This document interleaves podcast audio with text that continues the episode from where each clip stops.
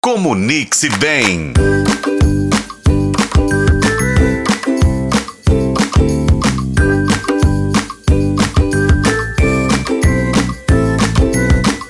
Olá, pessoal! Que delícia estar aqui de novo com vocês em mais um Comunique-se Bem.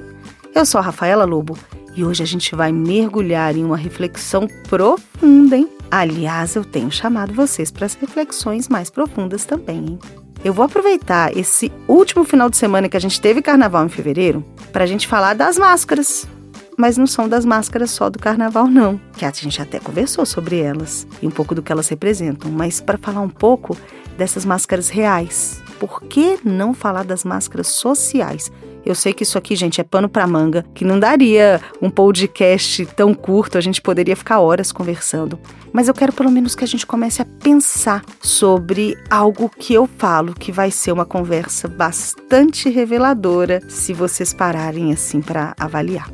É, a gente falou já nesse mês que durante o carnaval muitas vezes a gente usa fantasia para gente, a gente se expressar mesmo, né? Eu até falei qual fantasia que você escolhe. A gente fez um programa no sábado de carnaval. E muitas vezes a gente se expressar de maneiras que no dia a dia não são socialmente aceitáveis, que em outras épocas do ano não são bem vistas e que no carnaval acabo tendo meio que liberdade para fazer. E essas fantasias, eu sempre falo que elas são mais do que simples trajes. Elas são máscaras mesmo, que nos permitem mostrar diferentes facetas da nossa personalidade e escapar um pouco das pressões sociais.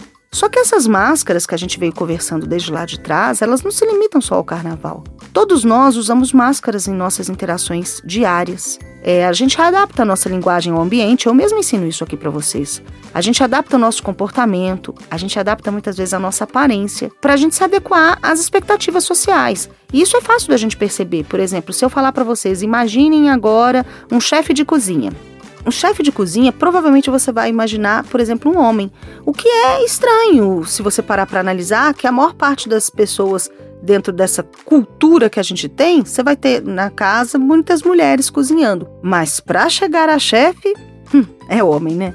E normalmente a gente imagina um homem meio gordinho, né? Então, isso é uma expectativa que a gente cria em termos de identidade mesmo.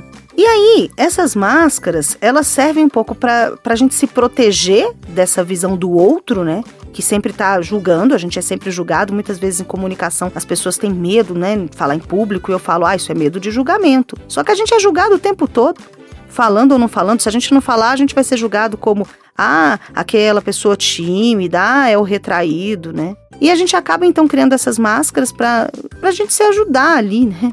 A, a fazer uma integração social e até mesmo para a gente esconder não só do outro da sociedade, mas às vezes até da gente mesmo aquilo que a gente é. E aí eu te pergunto: será que a gente está sendo realmente autêntico quando a gente usa essas máscaras? Será que a gente está se comunicando de uma maneira genuína com os outros e com a gente mesmo? Eu não estou dizendo que a gente não vai usar máscaras. Todos nós usamos.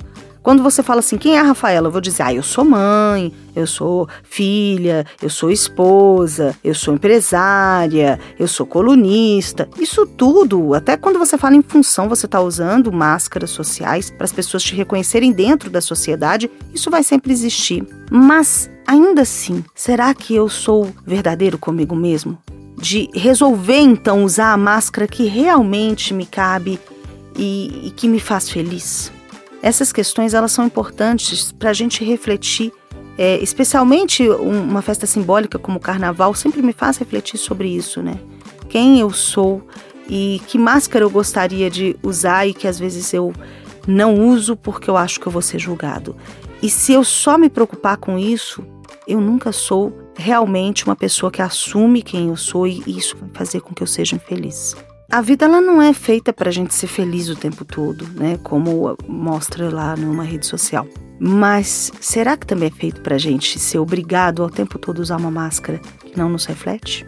A gente nunca vai conseguir se comunicar com o outro, com a gente mesmo, de uma forma honesta, que é uma coisa que eu sempre falo aqui, se a gente só usa máscaras. Eu sou a Rafaela Lobo, este é o podcast Comunique-se Bem. Acompanhe pelos tocadores de podcast e na FM O Tempo. E se você quer saber mais de comunicação, eu espero vocês aqui no próximo programa.